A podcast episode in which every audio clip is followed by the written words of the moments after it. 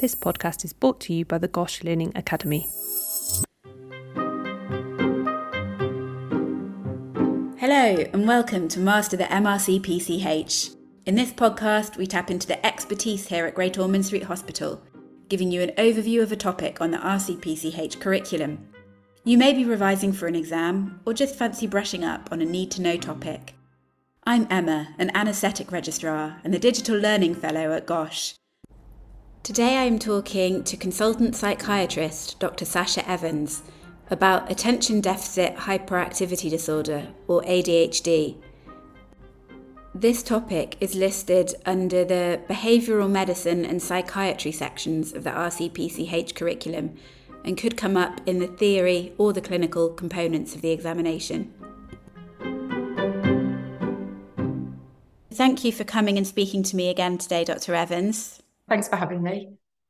So, talking today about ADHD, and what would you like people to get out of this podcast? So, I guess an understanding of the different ways that ADHD can present and how to assess it, and an overview of, of how to manage it. So, what is ADHD and how many children are affected by it? Okay, so I think about ADHD in quite a simple way. I'm quite a simple person and I like to kind of break things down. ADHD presents with three core symptoms. So, if we think about the ADHD, the attention deficit, so that's difficulties with focus or concentration or attention. The H is for hyperactivity. So, we're thinking about those children or young people who can't stop moving, so they struggle to sit in their seats. They might come into the clinic room and be fiddling with things or fidgeting and just really struggling to, to stay still and might need to move around a lot. And then the third part of it is the impulsivity. So it's the impulsive behavior, of course, but you might see things like them blurting out answers to questions or interrupting you constantly. So just that that struggle to kind of inhibit the bit of us that usually is able to, to keep quiet.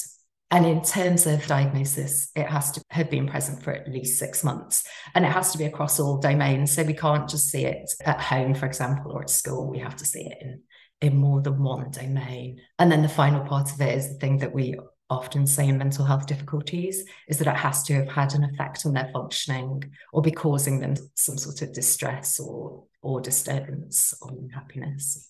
ADHD is really common and we have been seeing an increase in the prevalence which might well be related to an increase in kind of awareness. It's definitely been on everybody's radar a bit more recently. But the the sort of prevalence that we usually talk about is about three to five percent in the UK. It occurs more commonly in males at the moment. And again, that might be related to the fact that it's a bit more difficult to diagnose in females or can be more difficult to diagnose in females. Across the the world, there are like slightly different prevalence rates. So the Lancet said that there's a, a prevalence of around two to seven percent with an average of five percent. And that might just reflect that people have slightly different thresholds for, for diagnosis rather than a, a difference in actual prevalence. There's been this massive increase recently in adult ADHD and this sort of real increasing awareness of adults ADHD. It, I think previously it used to be thought of as something which kind of not disappeared, but reduced going towards adulthood. And I think that that kind of idea is slightly changing a bit and we're starting to think of it as something which kind of stays throughout life it's you know across all ages rather than just something that appears in childhood and then may remit as we get older are there any risk factors that have been identified for the development of ADHD Yes, ADHD is really highly heritable. There's been lots of heritability studies, and the heritability is 77 to 88%. So it's, it's hugely heritable. It runs in families. Gene wide association studies have shown us that there are specific gene areas which cause ADHD. If we think about other risk factors. So there are some other risk factors which have been identified. So being born prematurely can increase the risk of ADHD. So that's before the 37th week of pregnancy, low birth weight, exposure to smoking, alcohol, or other toxins during pregnancy, brain injury. And then we commonly see it in looked after children.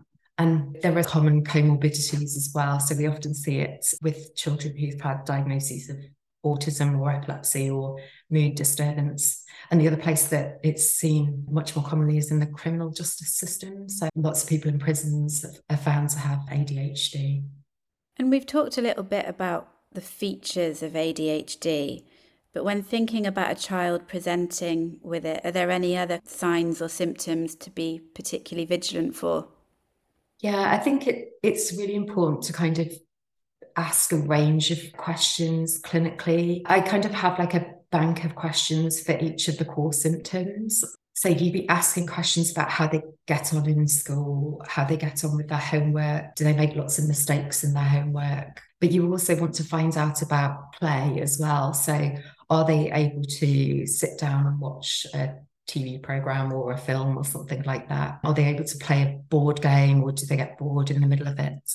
The one thing that's really important to note is that these children can often game for hours. So, gaming isn't included in those activities that they can't generally sit down and do. And that's because they think that it involves a reward pathway. So, when you game, your reward pathway stimulated. So it's actually something that that isn't affected by ADHD. So gaming isn't a question to be asked. The other questions that I find really helpful are around how they organize their activities. So do they often forget their PE kit or, you know, do they get lots of detentions for forgetting things at school? Things like that are quite helpful. Another question that I, I ask a lot is about whether they can manage a three stage command. So if your mum asks you to go upstairs and get your laundry, then bring it down and put it next to the washing machine. Would you be able to manage that? Or would they be able to manage that? Because it gives you a really good idea of, of whether they're able to focus and sort of organize their activities. It tells you quite a lot about about how their their brain is functioning.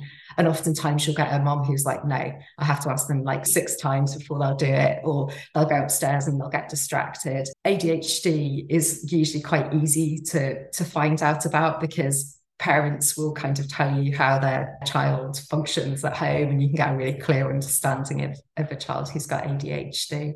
The hyperactivity you can often see. So you know, if even if you're doing an assessment remotely or if they're in the room with you, they are generally those children who just can't sit still and they go into your drawers and they start playing and fiddling with things and fidgeting with things and putting their fingers in the fan and things like that. They just can't stop still. And you can often see that. And parents will also give you that kind of that story. They're often the children who talk a lot so they just don't stop talking. You ask them a question, they give you loads and loads of information. And you have to kind of focus on what they're saying because they talk so rapidly. And the impulsivity, again, you'll often find out they can sometimes get in trouble at school because of their impulsivity. So shouting out answers in, in class, which gets them into trouble, or, you know, saying something without thinking about it and will get them into trouble. And like they can often be labeled as the naughty kids, which is really difficult. And it can be really difficult for both the child and the parents. But I think once you start realizing, oh, this is like ADHD, it, it kind of starts to make sense. You can explain that to the young person and so that diagnosis can be quite helpful. And I was going to ask is it the parents that tend to pick up these features? Is it the school? Is it a bit of both? Yeah, so I think it's it, I think it's really important to be both. We have to see it in multiple settings. Parents will often give you a good a good idea of what's going on, but it's really important to know that there's something going on in school.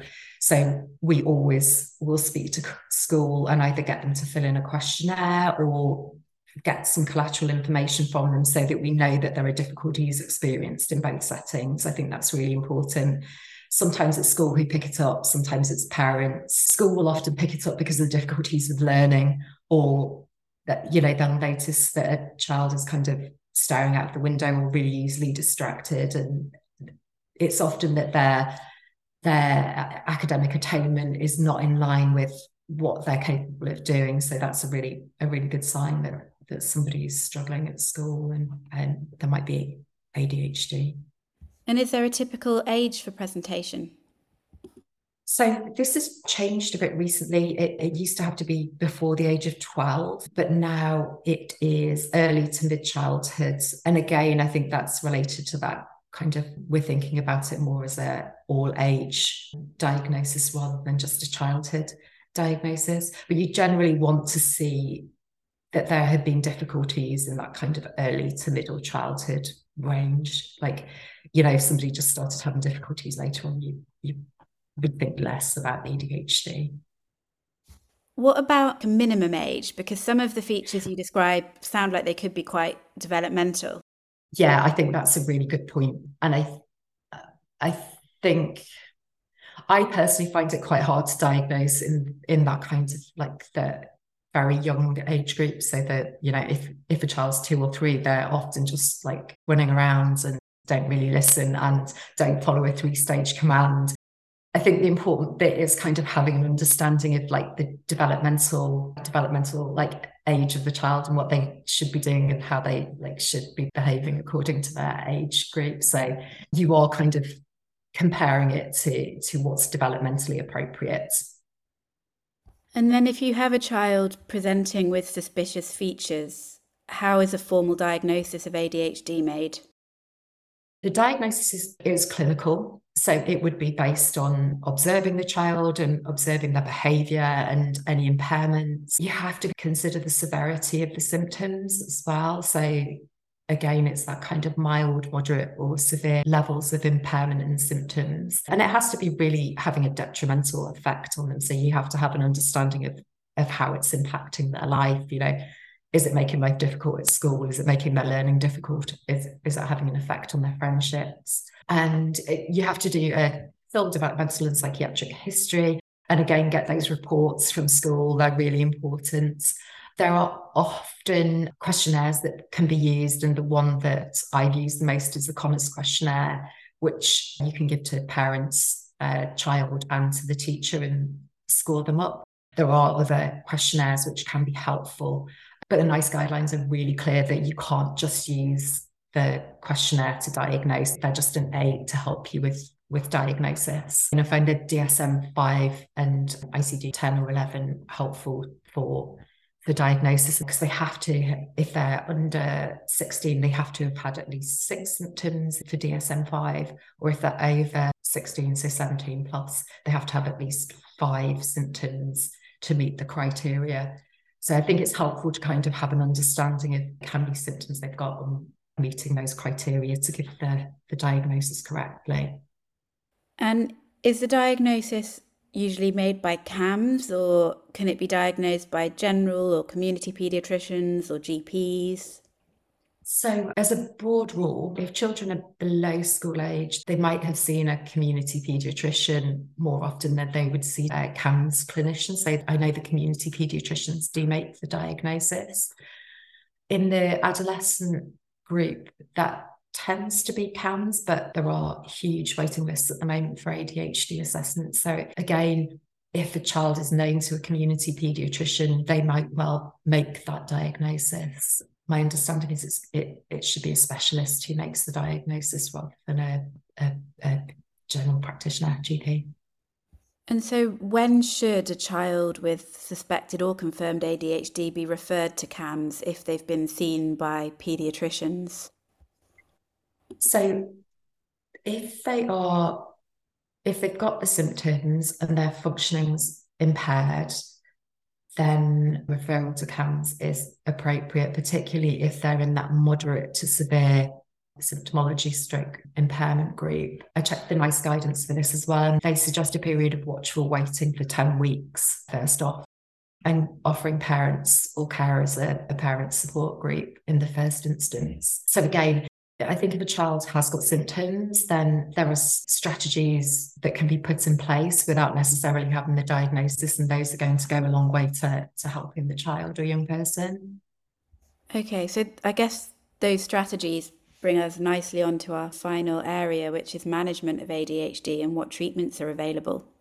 Yeah, so first steps are thinking it's about providing a kind of structured and supportive discussion to to parents about the impact of the diagnosis. So i guess thinking about like the potential risks of the of the diagnosis. So thinking about that kind of impulsive and risky behavior and just making sure that that, that that's managed. And then i think the other thing is about providing parents with some help and support because i think sometimes these young people can be quite difficult to to keep on track and to get them to do their homework and things like that. It's it's about helping parents support the young person, so helping them with support, say for homework and thinking about strategies to help them with that. So, for example, doing homework in short bursts, doing it early on in the evening. So, I don't know, a child like comes home, has a snack, gets their gets their homework ready, and then they do I don't know, it can even be like five minutes or 10 minutes, depending on the age of the child, or 20 minutes, and then letting them have a break. So it's thinking about giving them some structure and consistent boundaries as well are really important. So the child kind of has an understanding of what's expected of them and, and is supported to kind of achieve what they're able to. There's lots of things that can be put in place in school as well. So, what we call environmental modifications.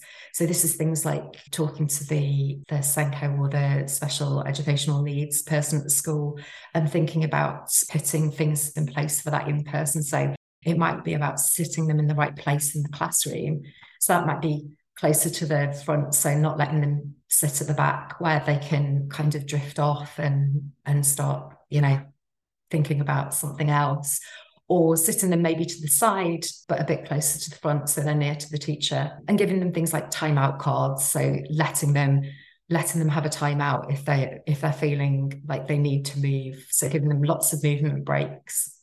It's also about providing information to them in chunks which are manageable rather than like you know long periods of things which they've got to focus on which are, are really difficult for them to do and there's other things that that can help so having fidget toys or I was talking to a young person this morning who liked to just have a ruler in class and just kind of like sit like bending the ruler just because it helped her focus. So it's about identifying what's going to help that young person in the first instance. So those are the kind of non-pharmacological ways of managing and there's there's lots and lots of kind of things that you can put in place. There's also the medication which is used relatively commonly in the moderate to severe group so they've got to be over five to to get medication. We generally don't treat the the under fives. And again, they've got to be at least moderately impaired, and you have to have tried the environmental strategies first. So that would be the first port of call with all young people. But if they're still struggling, say, with their learning or with their behaviour in class, then you can try medications. And with the medications, what medications are we talking about, and how do they do we know how they work? Yeah, so we've got quite a good idea of how the medications to treat ADHD work. So, really, broadly speaking, ADHD is caused by a, a deficit of dopamine and catecholamines in the prefrontal cortex. So, the bit of the brain which is responsible for organization and planning, but also the the bit of the brain. So there's some pathways which go to the striatum and the cerebellum. So they're they're involved in like motor planning and action. And also they're responsible for the inhibition of of our impulsivity. So that kind of like the frontal lobe which stops us saying the things which are inappropriate sort of things that we shouldn't shouldn't say. So there's there's not enough dopamine and catecholamines like noradrenaline in the in that area of the brain. So we're essentially looking at replacing that or kind of increasing the levels i probably should say so, first line is methylphenidate, which is a stimulant medication. And we know that that blocks the dopamine transporter. And so that just increases the levels of, of dopamine in the prefrontal cortex and the frontal striatal cerebellar tracts. So, it increases that. And generally, I've seen really good results with it. So, it improves focus and particularly helps with learning. One of the suggestions is that when you're starting those medications, that you kind of the, you get a parent to look at how they manage their homework like before and with the medication to see how well it's working. Yeah, so there are different. The thing about the medications is there's kind of short acting versions and long acting versions, and it's about getting a it's about getting a regime that works for the child. So the medications wear off. The short acting ones can wear off fairly quickly. So you have to kind of get the right dosing to achieve the optimum results. There are other medications as well, like so there's other stimulant medications like there's dexamphetamine, which blocks the noradrenaline transporter and dis- displaces noradrenaline from vesicles.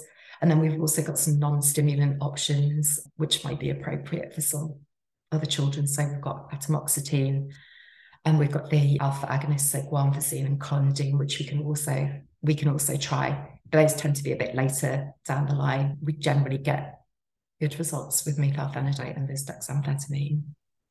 Once a child has been started on medication, how long do they typically have to take it for? Is it then a lifelong thing or is it something that they might stop needing, you know, when they get a bit older?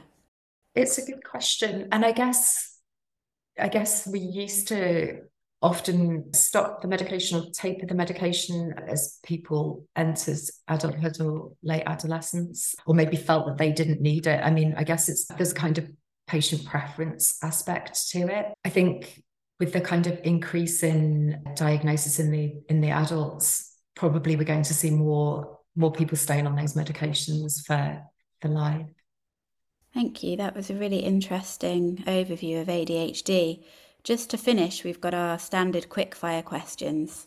So, firstly, are there any classic exam questions that pop up about this subject? So, medication seems to be a, a big question. So, scientific basis of treatments for ADHD, I think probably because we have got quite a good understanding of what happens in the brain in ADHD and how the medications work. That's always a good question. Secondly, are there any useful resources that you would recommend? So, in terms of resources for young people and families, I think the ADHD Foundation is really helpful and that has lots of short articles. In terms of assessment and management for the clinician, I, again, I'd be thinking about the DSM 5 chapter on neurodevelopmental conditions. It's really helpful thinking about symptoms and whether somebody meets the meets the criteria for an ADHD diagnosis. And for treatment, I would be thinking about the NICE guidance. And also, as a CAMHS psychiatrist, I use the Maudsley prescribing guidelines, which is which is just brilliant for giving you some really good advice around prescribing. The other place is the MindEd psychoactive medication page. That's really helpful in terms of thinking about medication too. And finally, what are your three takeaway learning points about ADHD? Okay, so my first one would be to make sure that you've got a bank of questions to assess the symptoms. So, going back to those three core symptoms of inattention, hyperactivity, impulsivity, have some questions for each of those core features to, to get the symptoms out. Make sure you're thinking about different settings. So don't just ask questions about home. Make sure you're thinking about school and maybe other activities like scouts or like football and things like that. Do you see those behaviors then? And just make sure that you ask about how it's affecting their lives and things like functional impairments and the impact on their life. That's really important too. Great. Thank you so much for that and for coming on the show again today. Great. Thank you. Thank you for listening to this episode of Master the MRCPCH. We would love to get your feedback about the episode and get your ideas for future topics that you would like to hear covered. You can find a link to our feedback page in the description for the episode or email us at digital.learning at gosh.nhs.uk.